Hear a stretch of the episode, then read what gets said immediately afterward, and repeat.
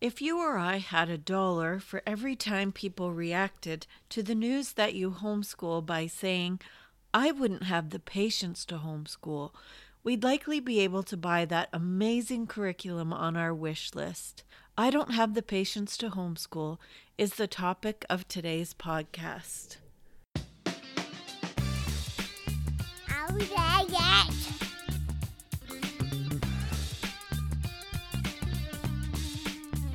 Welcome to Canada Homeschools, the dose of inspiration and encouragement for Canadian homeschoolers. Canada Homeschools features interviews with homeschool group organizers, resource suppliers, and conversations with everyday homeschoolers just like you, all from a Canadian perspective. I'm your host, Rowan Atkinson. I'd like to thank you for joining me. Now let's get started. In 400 meters, Are we there yet?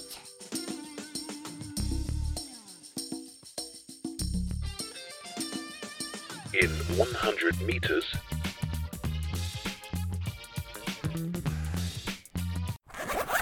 you have reached your destination. I don't like packing lunches. And for me, that's a great reason to homeschool because you don't have to pack a lunch. But I definitely don't have the patience to homeschool. I didn't have the patience to be married either, but by grace, we aren't far from our 30th anniversary. In some ways, I can applaud the person who is so self aware that they would realize that they would come up against impatience in the process of homeschooling. They are basing this on their experience of parenting and extrapolating it onto homeschooling. We've talked about this before, but homeschooling is like 10x parenting, and often the hard parts of educating our children have nothing to do with academics. In my experience, and if you've been listening to this podcast for any length of time, the common thread of all the regrets of homeschooling parents really involves this issue of patience patience and pressure and tempers. The truth is, most people are impatient by nature, and the virtue of patience is something that has to be learned and that we can grow in.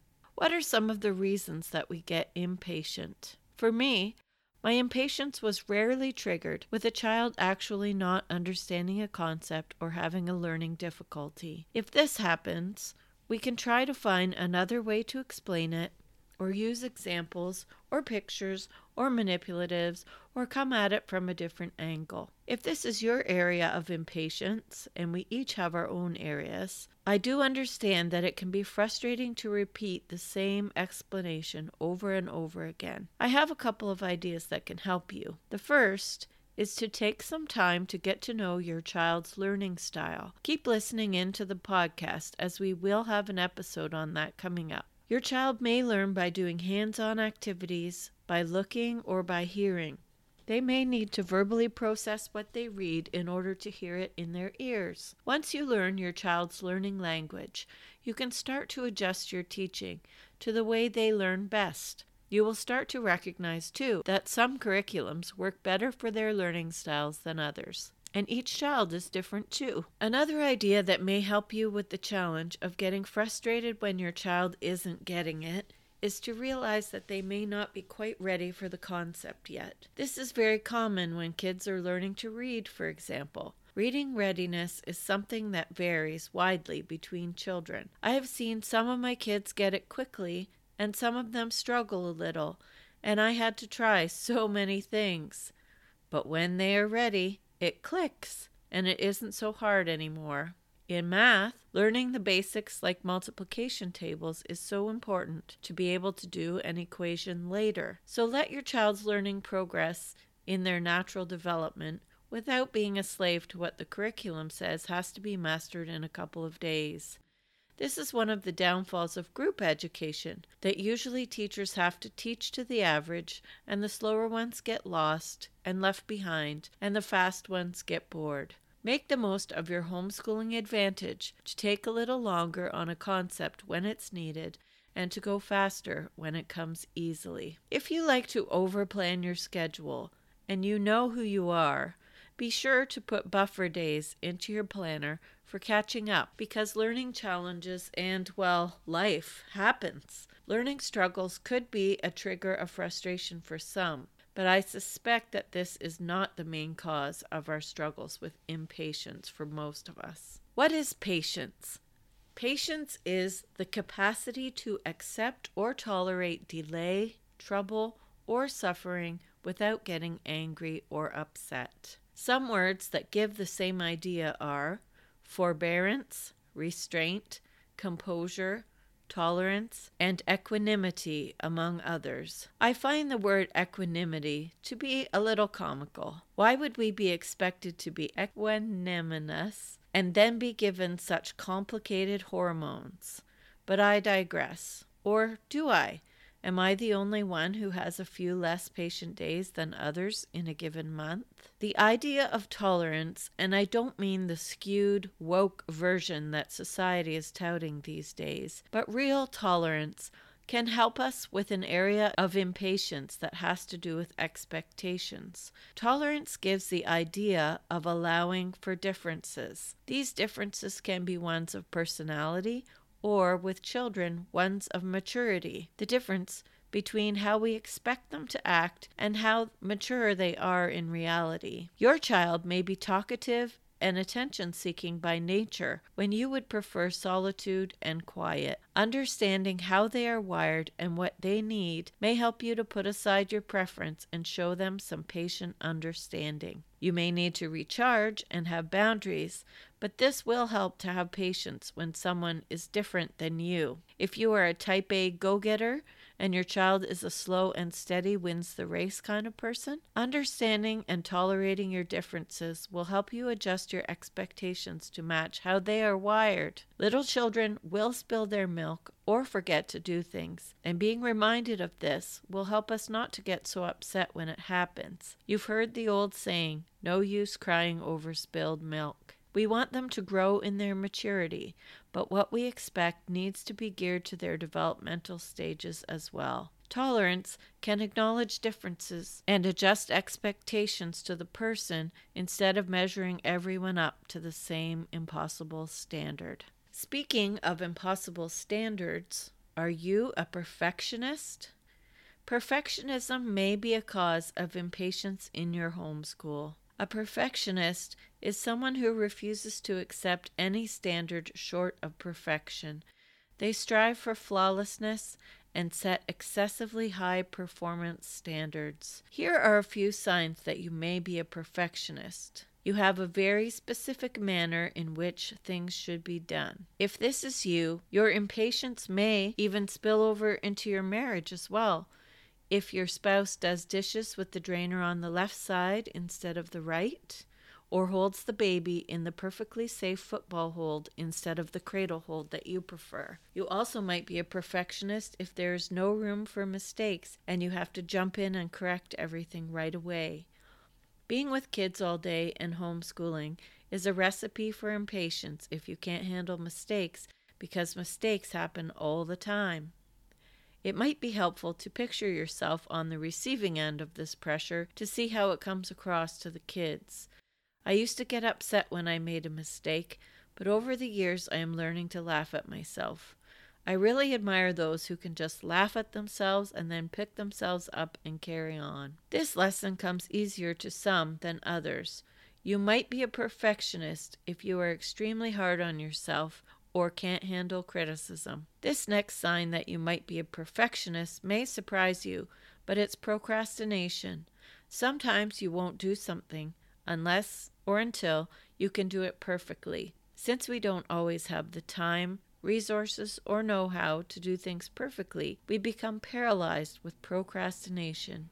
Are any of your children perfectionists? This may be a struggle for them as well. When we are creating standards or expectations for our children, it's helpful to meet them where they are at, plus stretch them a little. If we expect too much too soon, it can end in temper and tears on both sides. Kids can feel defeated and like they can't ever measure up. Pressuring our kids overly hard to get scholarships or to be a doctor when they'd rather do something else can lead to problems. Our style of education can contribute to us not having the patience to homeschool.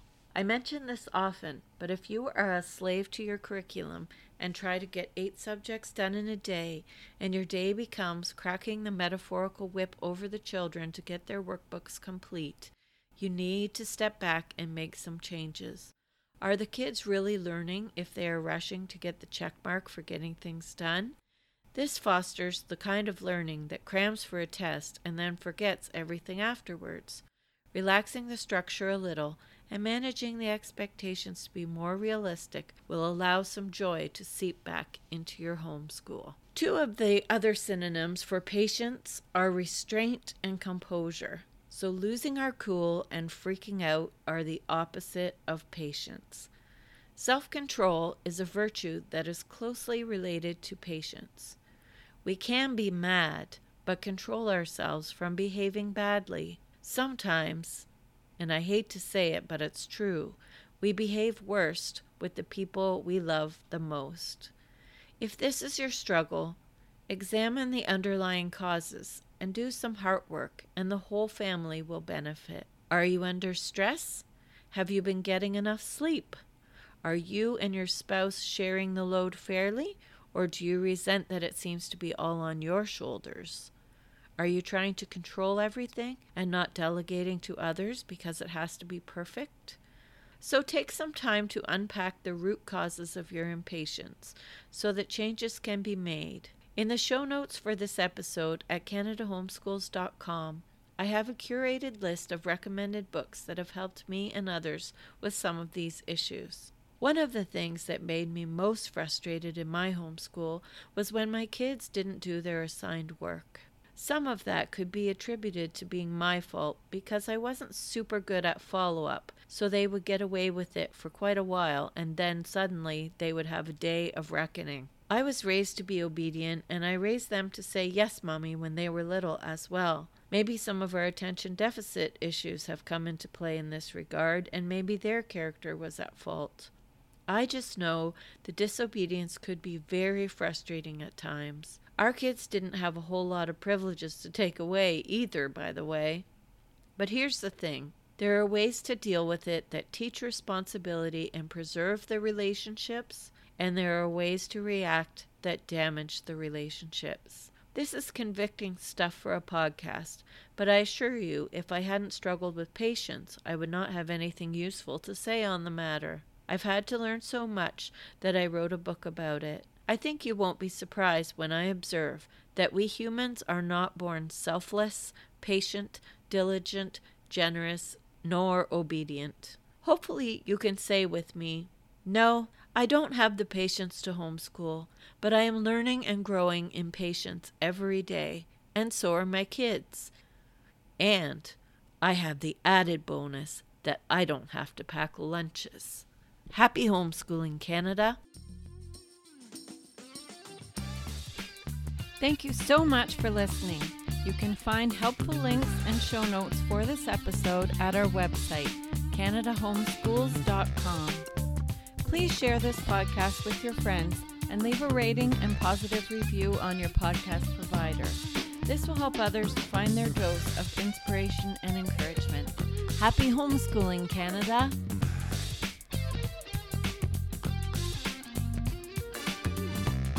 Hehe